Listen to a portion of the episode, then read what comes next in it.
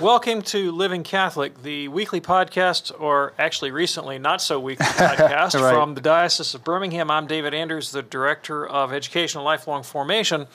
I'm joined today by Max Gallegos, who's a seminarian uh, for our diocese at the Josephinum. He's entering uh, theology studies, originally from Fort Payne, Our Lady of the Valley. Um, also, uh, host of his own podcast, Yeah. uh, Logos Podcast, which is about seminary life and seminary studies. So, Right. Max, our podcast is about living the Catholic faith authentically and with joy, with an emphasis on our own bishop, Bishop Raica's call for a year of the parish and the Eucharist, thinking about how we can connect more deeply to the Eucharist into a parish life. So, uh, you're somebody as a seminarian. Uh, that's interesting enough, but with this podcast, you have about seminary life and studies and interests. You've got a listenership around the diocese, and you have an interest in sharing what you're learning.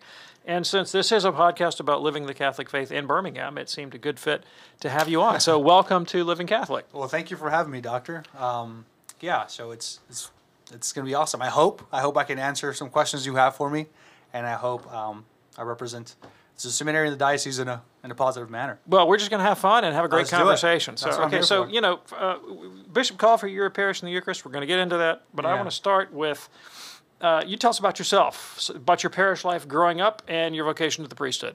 Okay. Um, how can I put this? So I was born and raised in Fort Payne, Alabama. Right. Um, I come from a family of seven, including my parents. So there's five kids. Um, myself being the oldest. And so yeah, I was born and raised at uh, Fort Payne, uh, Our Lady of the Valley. Yep. In Fort Payne, Alabama. So the parish is uh, parish is largely Hispanic. Uh, we've had growing up there was religious sisters there that uh, helped out, and then uh, we got Father Mark Spriel to help out, and so I had him as my pastor for some time, and then recently Father Rick Chenault, Yep. uh, who is there now, and uh, Okay, so I'm going to stop you right now. I've already got a question for you. All right. Okay. So you talk about growing up in a largely Hispanic parish. Yeah, I know right. you're of Mexican descent. Um, yeah. You're you're totally bicultural, bilingual, by everything, right? All right. So, um, uh, what is your perspective uh, coming into the seminary? Right. You know that uh, like, we need priests who, in our diocese, who can Right. minister to the Anglo community, the Hispanic community, and more importantly, who know how to bridge that gap. Mm, Right. Uh, so, what what is somebody who is obviously extremely comfortable interculturally, right? Right. What insight do you think you bring uh, to the seminary experience and to our diocese and hopefully to our presbyterate about living that uh, what is for many people a challenging vocation in the priesthood? Yeah, so, you know, I was actually talking to some seminarian brothers of mine about this uh, last week, and I think one of the things that I hope to uh, to bring to the to the diocese and to to some of the you know some of the people I encounter is that in the Hispanic culture, um, the way that we look at the priest and the way we look at just the church in general, um, we look at it. I've noticed with a with a certain level of um, of maybe to a fault even sometimes, but as a as a very very authoritarian, very kind of um, how could I say it high high church. We, we Yeah. right. So we we respect everything very very highly in, the church.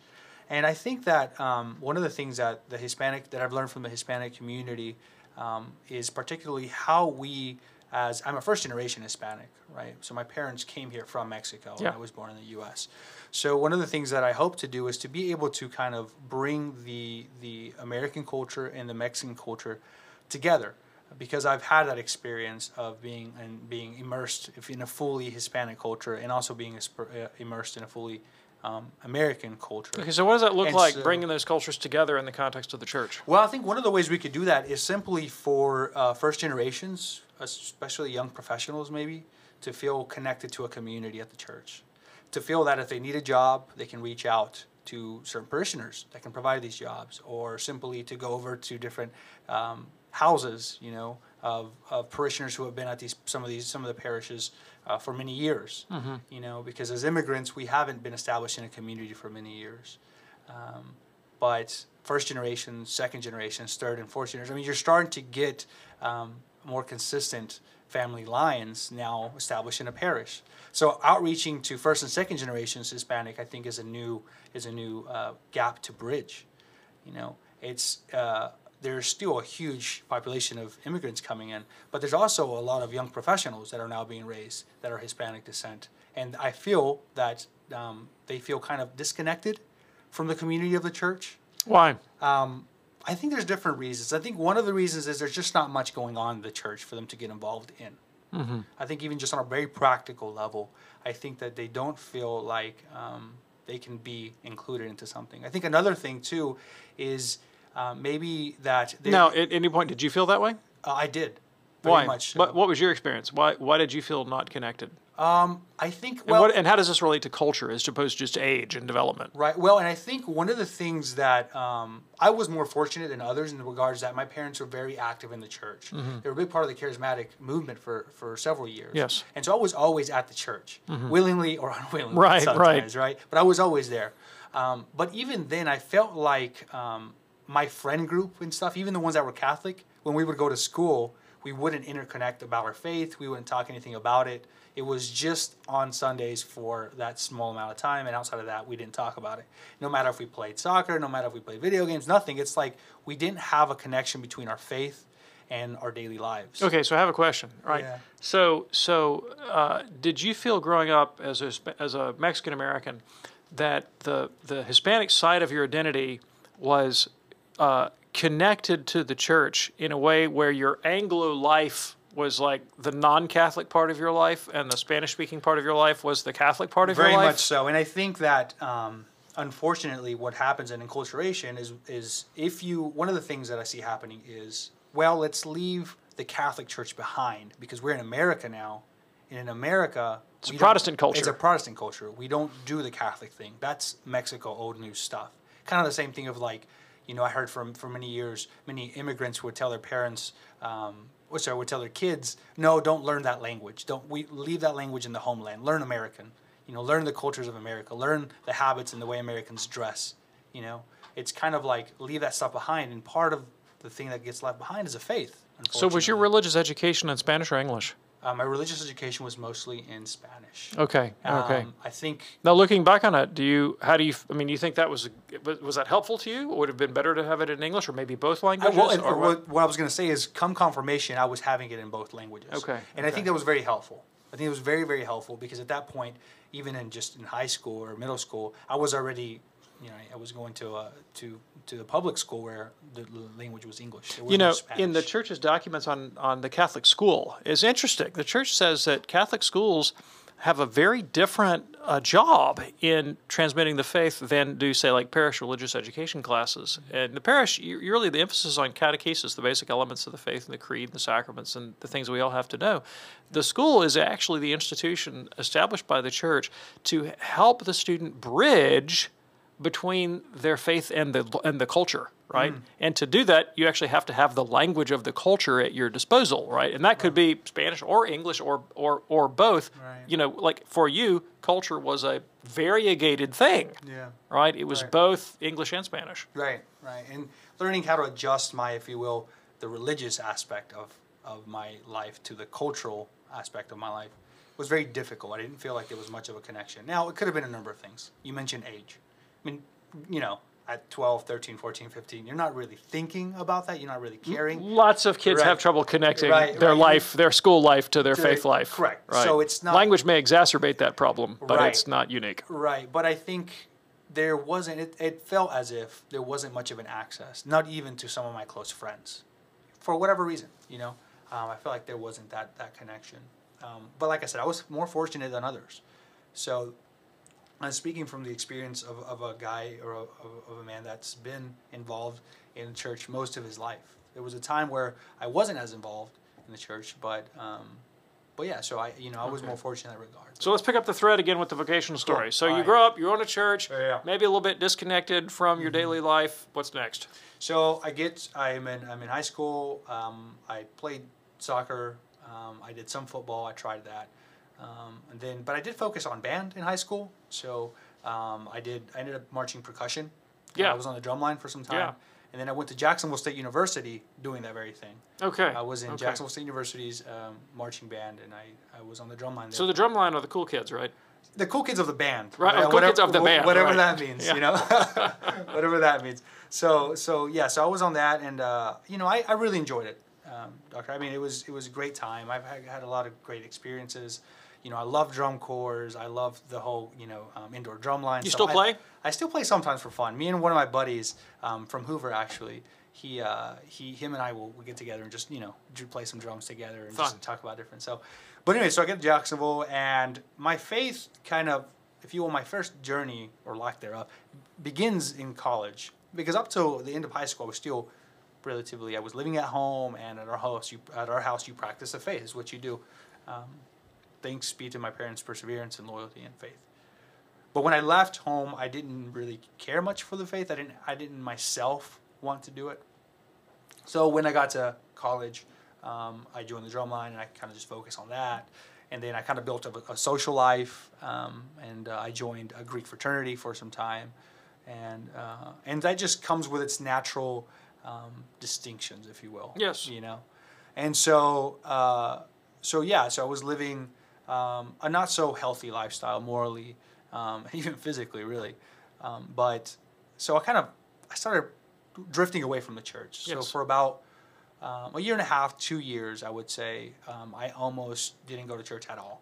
You know, I would go on Easter and Christmas maybe if my family Yes. was around. You know, the occasional mass, but it wasn't anything to, to, um, yeah, to to practicing. And so there came a time where I felt that I was um, on the podcast, on the Logos podcast that I have. I kind of elaborate more on this. But one of the things that I saw happening within my own life is things just weren't. My grades were suffering, right, because of the social, this Yeah. kind of party uh, Mhm. lifestyle that I'd built and developed. Uh, my um, my grades weren't doing too well. Um, I wasn't. I didn't have the same relationship with my family as I once did, and that meant a lot to me. That relationship with my family Mm, and who I always spoke so highly about, and you know who I love so so dearly still. Um, that had kind of, in a certain way, severed. Not completely, but it just wasn't healthy. You know, if I was not visiting the house and going to my parents, and I wasn't part some of the part of the big moments with you know my siblings and stuff because I was doing my own thing, and I didn't like that feeling. And so I uh, I noticed that I needed some kind of change in my life. And one of the things that I was lacking, and I noticed immediately that I was lacking lacking in the most, was discipline, just within my own life, waking up at a decent time, you know, going to classes, doing my work, um, eating right, going back to the gym, these kinds of things. But I also noticed that um, I wasn't like nourishing my mind. I wasn't reading anything. I wasn't really trying in my studies. In high school, I did okay, you know, and I didn't have to really try much or study, you know, outside of the class time. Um, and when I got to college, same thing. I kind of just went through the motions, did okay in my classes. wasn't doing the best, but didn't do didn't do terrible. You know, didn't completely fail out.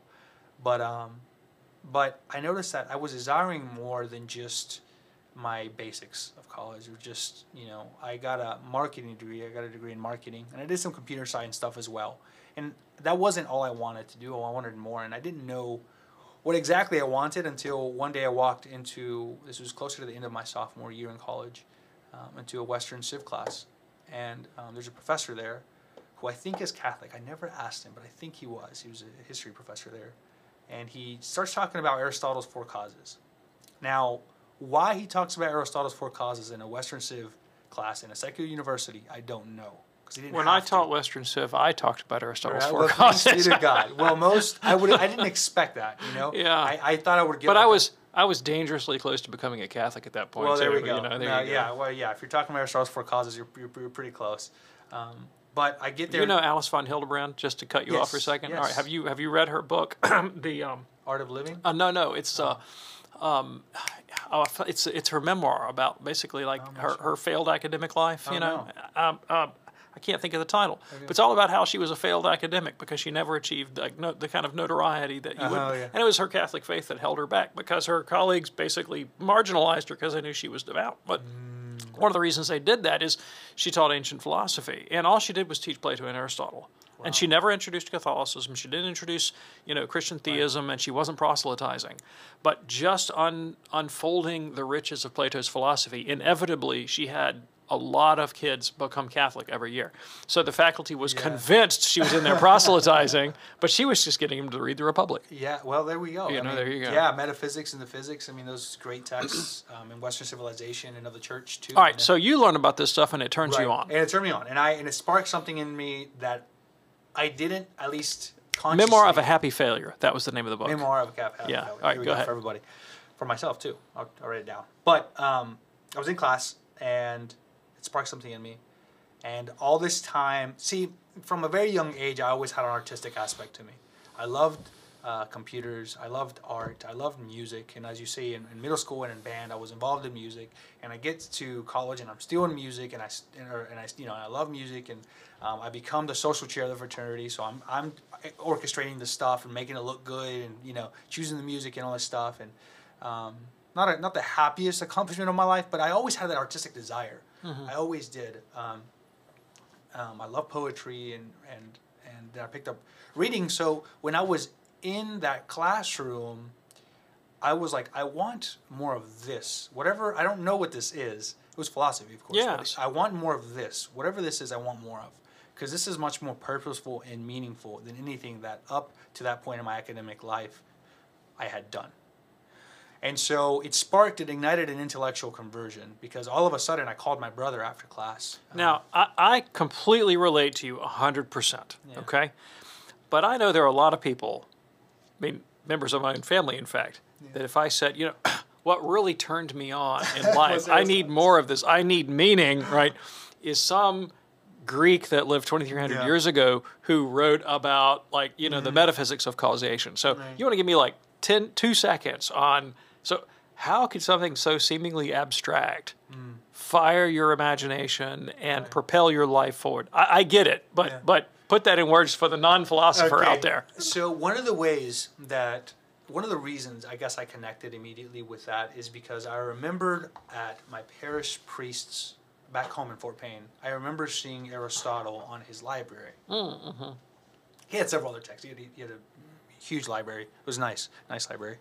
And I remember seeing that book specifically from a young age.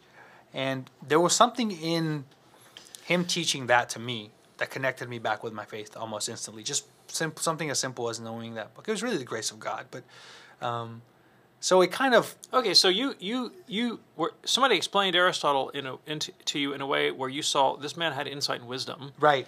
And you had some personal connections and memories that said, "My faith embraces this." Yeah, my faith embraces and This, yeah, this connects back This to connects my back- to my to Yeah. my faith. Okay, now that makes a lot of yeah, sense. and who I am. yeah, You know, as a yeah. beloved child of Jesus Christ, and and I think. You Now- know, church says in this in, in that it is in, to the measure that it is good, true, and beautiful. In there lies Christ. Okay, And I think that when I experienced such a, I, you know, even now that I think back, pretty basic philosophical kind of outlining, um, grounding, I was so drawn to that because I was like, wow, this is, where's where's this been all my life, you know?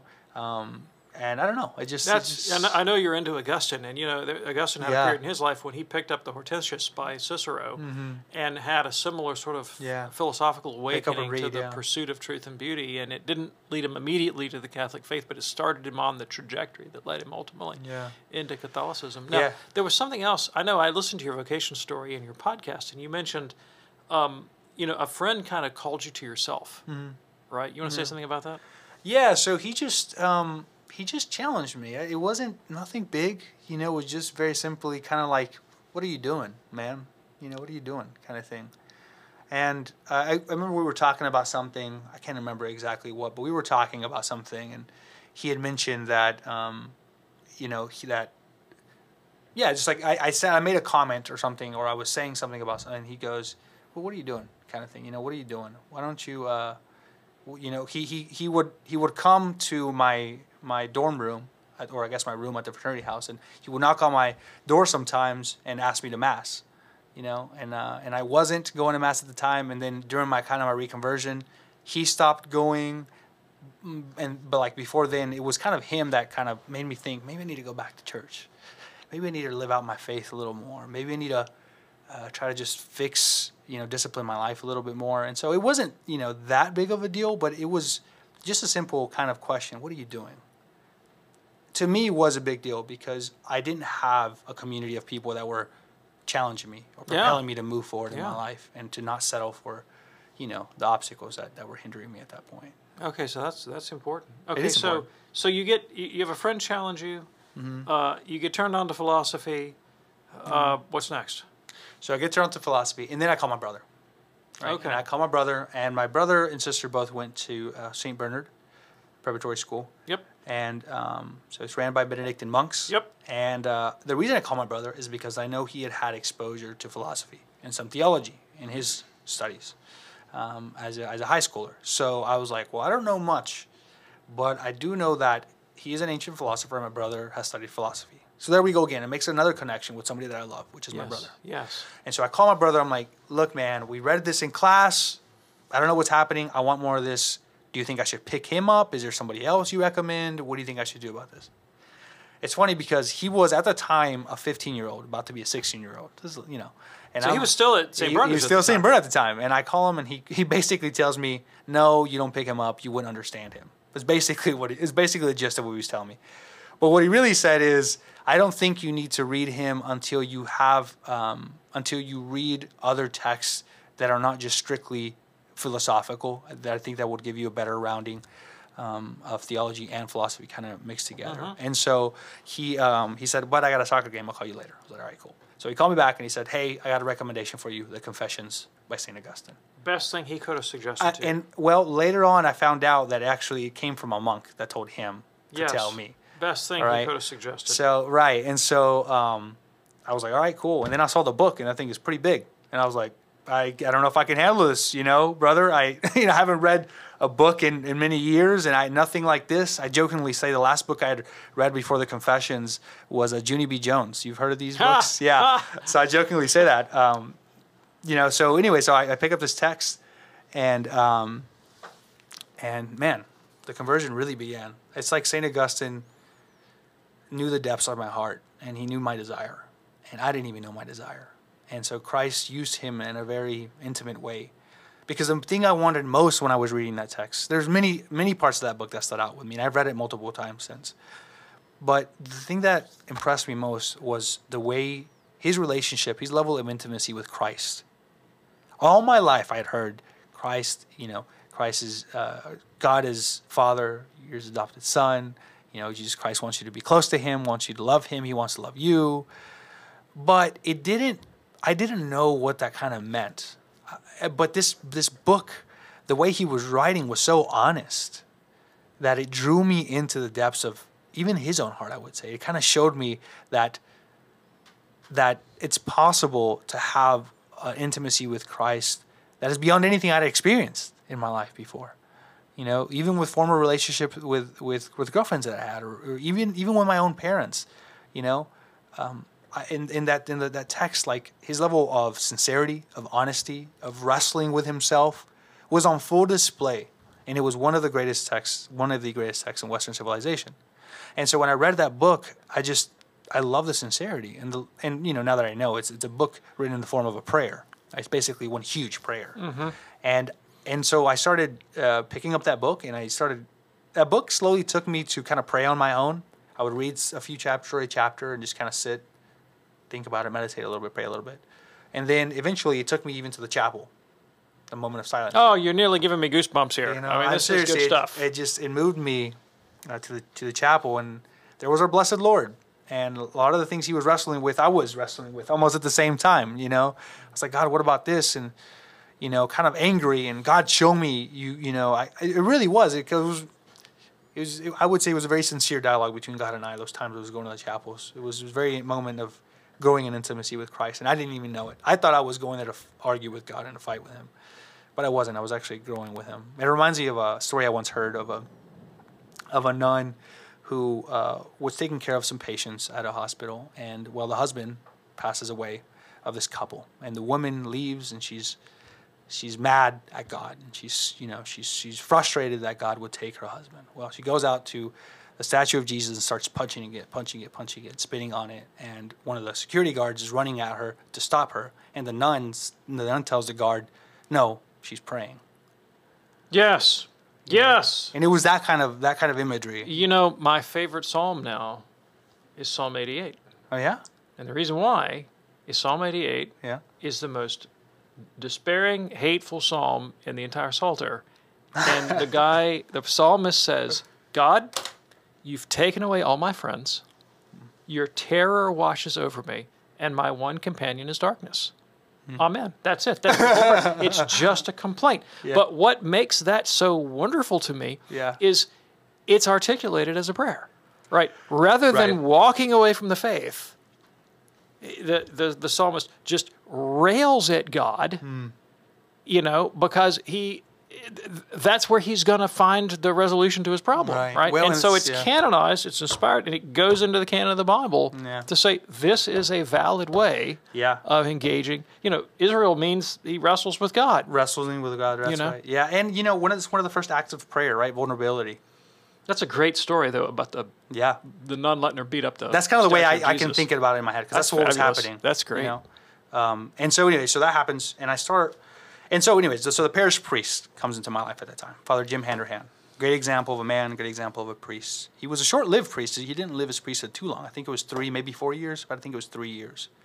And so basically, you know, those two or three years he was at Jacksonville, St. Charles, um, I was there. So he was basically there when I was there. And so he notices that I'm going to the chapel by myself and I'm praying the rosary by myself and I'm walking around the church sometimes and going through their little library that they had at the church. I asked him if I could go through it and pick out a couple books, you know. He starts noticing that I'm sticking around. I'm actually going um, to some events and stuff.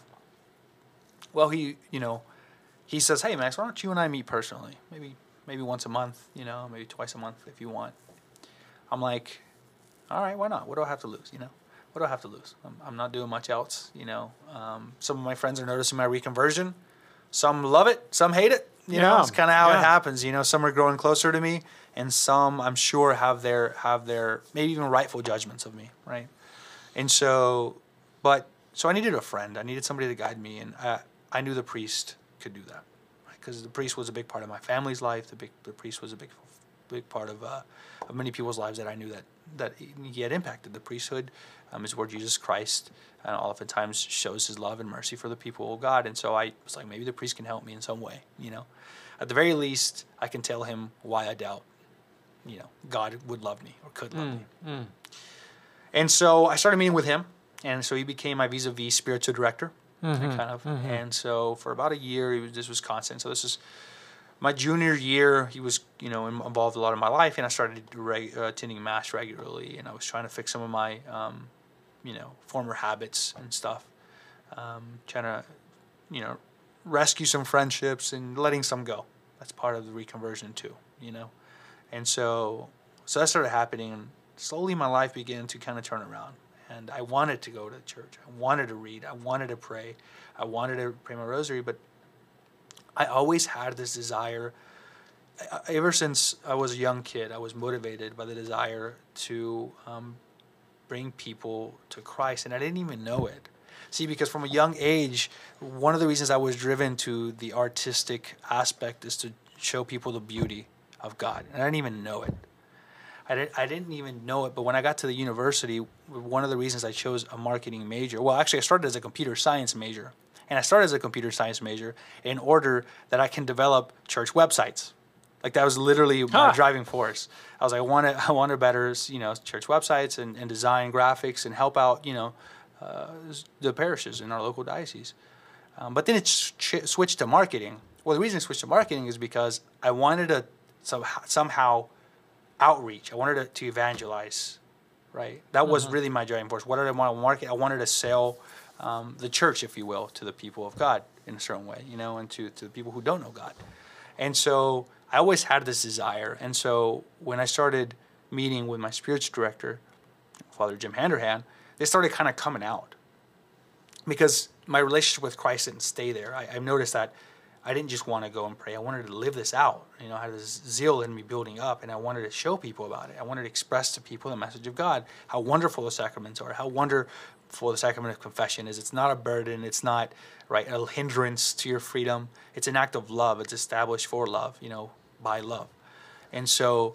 Um, so I, I had this desire to express, and I wanted to bring people to now the Blessed Sacrament, right? They expose Blessed Sacrament to adoration, and show my friends that, um, show them the message that I've, I've encountered Christ in a way that's profoundly, you know, reshaping who I am, reshaped who I am and how I think and how I want to live my life.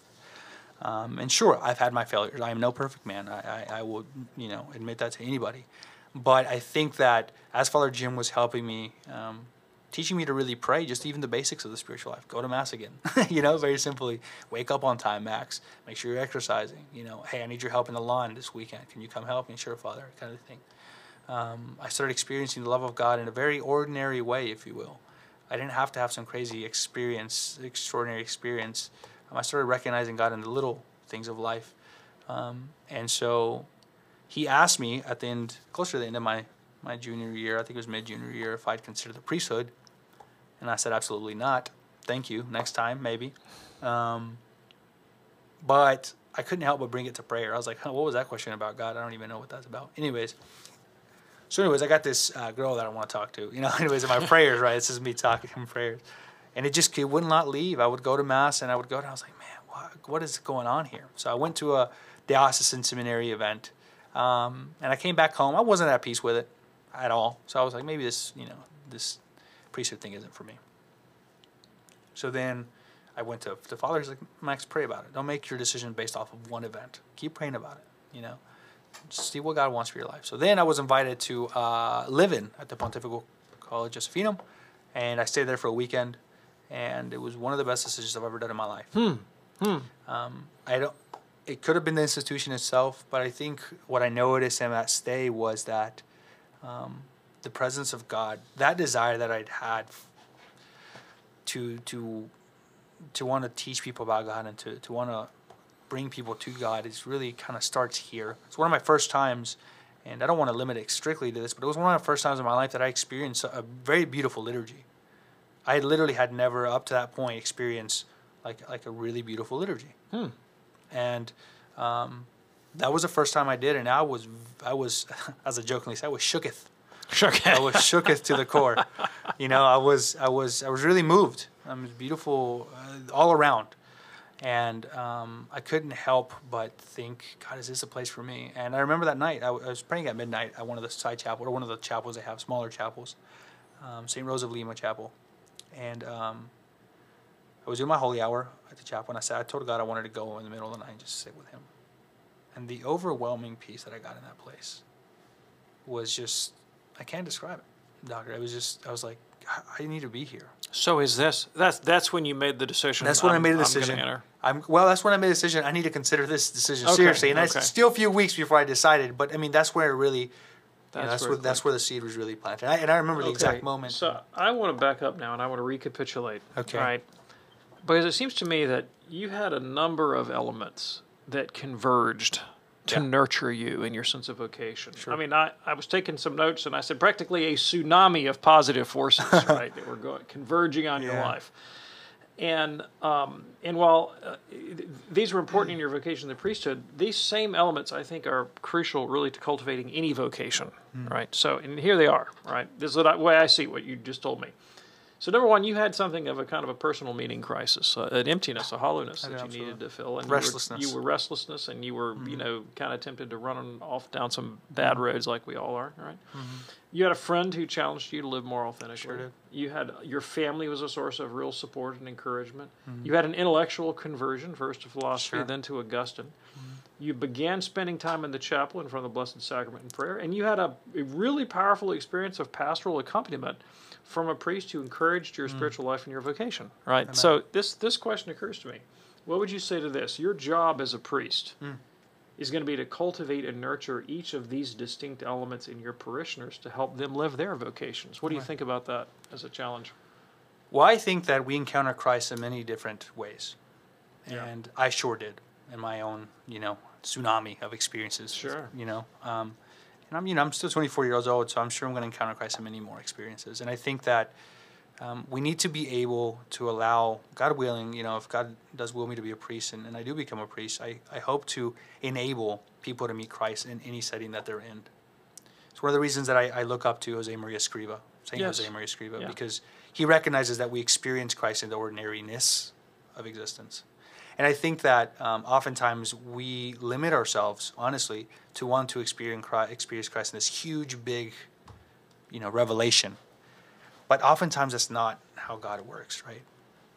Oftentimes God, um, God works where we say grace perfects nature, right? And so we oftentimes um, move beyond like the natural, as if we don't want anything to do with this. We're Christian. We're beyond this. We're Catholic. We're beyond this. You know. I hope to, in, in the little ways I can, and accompany people. I oftentimes think like accompany people at the high school graduation, accompany people at their soccer football or their soccer game or football game, or accompany people um, in a moment of death and sorrow, accompanying people at you know whatever recital or whatever dinner, you know, because I think people need the example of Christ in their own lives, and I think that the priest can bring that in different scenarios. You know, the reason I put the question the way I did is that I'm a, I'm a student of Pope Francis. Mm-hmm. I've read Evangelii Gaudium many times. I've studied yeah. elements over over and over again. And I think he has a lot of insight. And almost every one of the things that you said brought you to vocation yeah. is something that the Pope points out specifically as these are mm-hmm. distinct elements in living the vocation to to missionary discipleship. He talks about, of course, the role of accompaniment yeah. is just so dear right. to the mind of the Pope, right? Mm-hmm. You have to actually walk with people, be with them. Uh, he talks about developing a contemplative and a prayer life in one's relationship with Christ. Mm-hmm. He talks about the challenge of a kind of apologetics that would engage faith and reason in a dialogue. You know, he talks right. about um, the support of families, um, and clearly, you know, the whole exhortation that he writes is about the challenge to live a more more authentic Catholic existence, yeah. more true to ourselves. So I'm gonna I'm gonna share a passage from Pope Francis and see if you would comment on this for me in light of that conversation. Okay. Pope, the context of the remark is he says that there are people that are being drawn away from the church, and sometimes to more pathological forms of religion or ideology, right? Mm-hmm. And he he identifies a problem of baptized people who lack a sense of belonging to the church. And he says sometimes this is due to certain structures and occasionally an unwelcoming atmosphere of some of our parishes or communities, or to a bureaucratic way of dealing with problems, be they simple or complex. In many places, an administrative approach prevails over a pastoral approach, as does a concentration on administering the sacraments apart from other forms of evangelization. Hmm. I mean, can I really add to the quote of Pope, you know, kind of thing? I mean, yeah. I mean, I really don't have much to say to that. I mean, it's, it's, I mean, I think, I think over. that's not your experience. No. What he describes is not your experience, yeah. right? Yeah. But I can see how if that was someone's experience, think about all the elements of your own vocation yeah. that would have been lacking. You know, if someone hadn't been there to accompany you, yeah. if you hadn't had your your intellect challenged, yeah. right, in a classroom, right, right, yeah, if you hadn't had a friend to admonish you, mm. um, yeah, I think, well, I think we we know that community is important. Okay, I mean the Trinitarian relationship is in community, Father, Son, and Holy Spirit, right? And so that's how we kind of we work we work with people and um, to love Christ is to love other people, and and I think um, love also love is yes, but love also can sometimes mean no. You know what I mean? Yes. It comes with acceptance, but also comes with denials and rejection sometimes.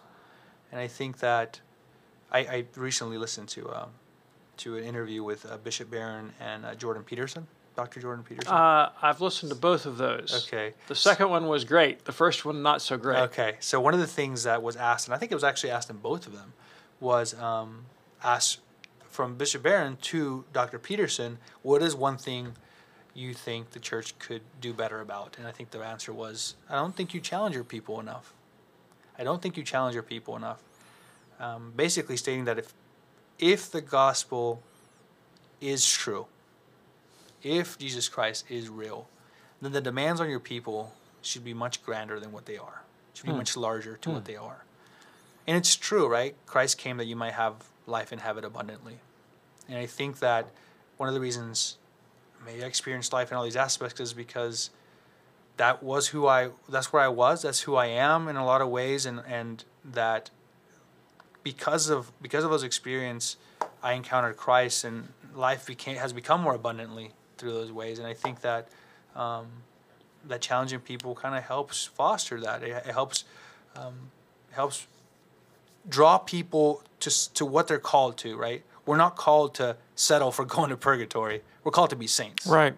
You know, and and we're called to be saints and and to love um, anything and everything that we do, and it's very difficult. That's why prayer is so important. You know, um, that's why grace is so important because it kind of keeps us, it propels us forward in trying to, in, in, you know, live and encounter Christ. And, Amen.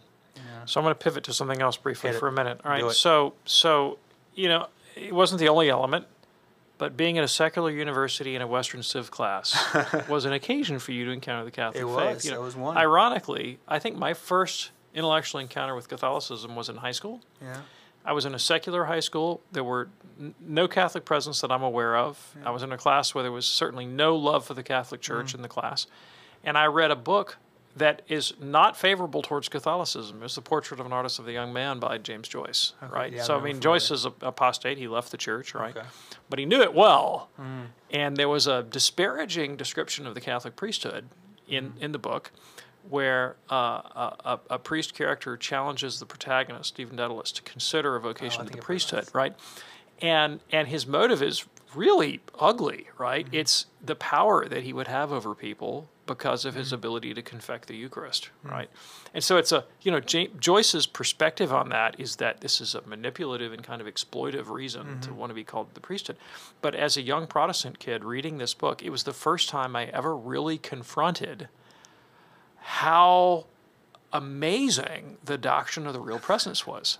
Wow. You know, and so like Something you know, that- no. Joyce's attitude was not at all favorable to No. Catholicism. You know, but when I read that, I went, he's right. If a priest If- really has the Yeah. power to confect the Eucharist, and that really is the body and blood of Christ, what an amazing thing that would be. Yeah. I I encountered the real presence of Christ in the Eucharist as a as a like existentially overpowering idea for the Yeah. first time in a deeply anti-Catholic novel in an anti-Catholic context, and I it and I saw it as something like challenging and to be considered. You know, Yeah. um, I know that.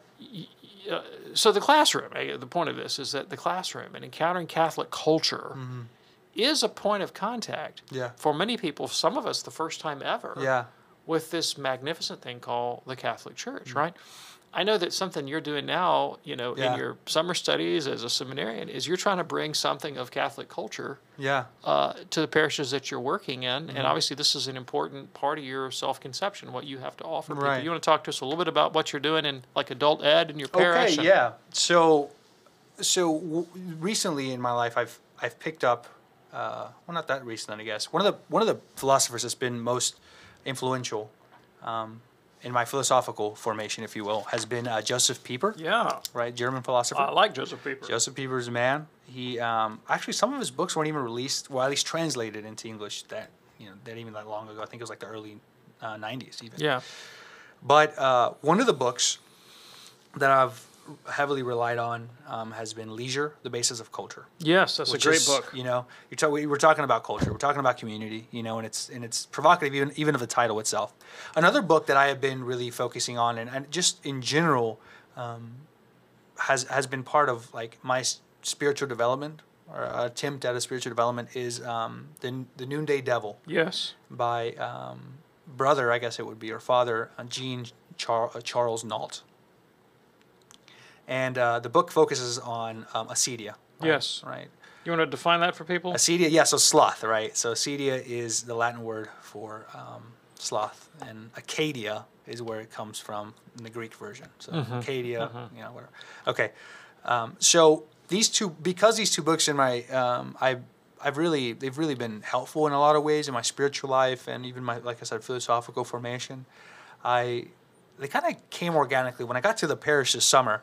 Um, I've always had this desire, as I stated earlier, to kind of bring people to this encounter with how beautiful the church is, the tradition of the church, both, um, uh, you know, like like her intellectual aspect as well as her spiritual and her, you know, her practicality even in our daily lives. And um, so I asked Father, you know, Father, what would you like me to do at the parish? And he said, well, you know, this and that. And I was like, well, Father, you know, what do you think about some talks? Could I give some talks maybe that help me? It's not a homily because I'm not there yet, but it's also it's stuff that I love. It's stuff that I enjoy, and I'm and I've I'm reading a significant amount. And I'm getting tired of just uh, just keeping it to myself. You gotta talk about it. I gotta don't do you? it. You You, know, I got it. You know, yeah.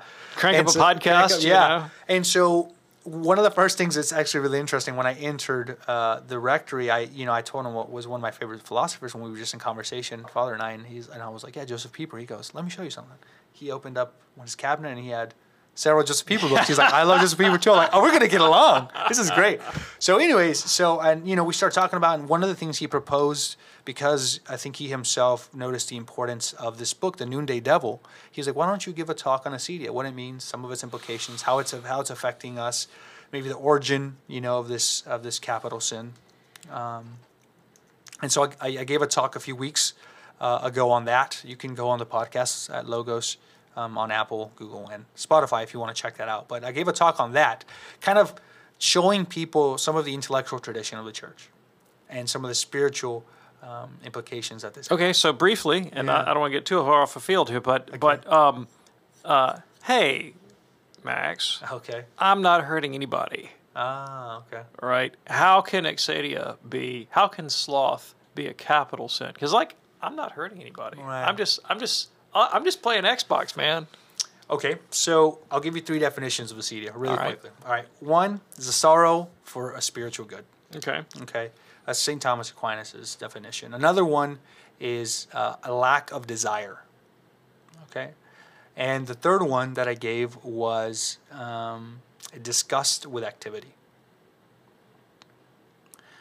So for the first one, sorrow about a spiritual good or for a spiritual good, you may not be hurting anyone, but you're hurting yourself. Bingo. Okay, spiritual depression. That's what I would what I would call it. Yeah. You're hurting yourself. You're damaging yourself slowly. Um, you're not living. Hey, I don't have a right to hurt myself. Yeah, Is that what you're saying? Well, in in, in, the, in the true sense of the term, no, you Uh, don't. you're right. I okay. don't. I don't. And so the second definition I gave was was it was um, what was it? Uh, let's see. Uh, A lack, of care. desi- lack, of desire. yeah. Lack of care. Okay.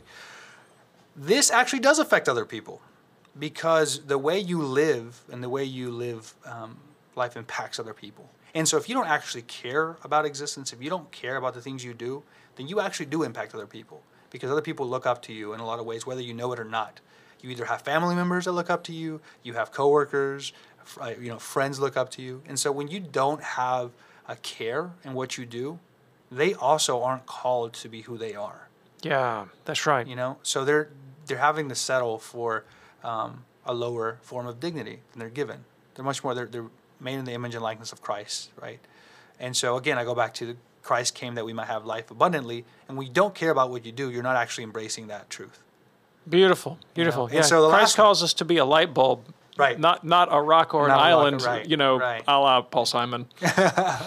yeah so a lack of desire think and lastly um, discuss with activity you actually are hurting people Yeah. when you when you hate because what starts to happen with acedia is it infests your life in such a way that you judge everybody else's activity and you yourself don't do anything because you're so busy judging other people's activity Mm, what a great point. You know what I what a great point. Yeah. so like yeah. you actually are affecting other people because not only are you judging their movement the people who are around you are hearing you judge them and so they want to judge that person or this activity or this event or this whatever so you are actually directly or indirectly affecting other person's life fantastic. so i would say summatively those those would be three of my responses Awesome. Well, Max, Yeah. we have uh, we we are we are not slow to do good activity in this podcast. In fact, I think we've been going 45 minutes, That's and it's probably taxing most people's patience at this Yeah, point. well, so I think I we might shut it down. that. But Sounds this is great, man. and I look, we're all excited for your vocation and for your priesthood, and I hope you'll give us many, many more talks about Acedia and Joseph Pieper and everything else that you're learning, Thanks, and uh,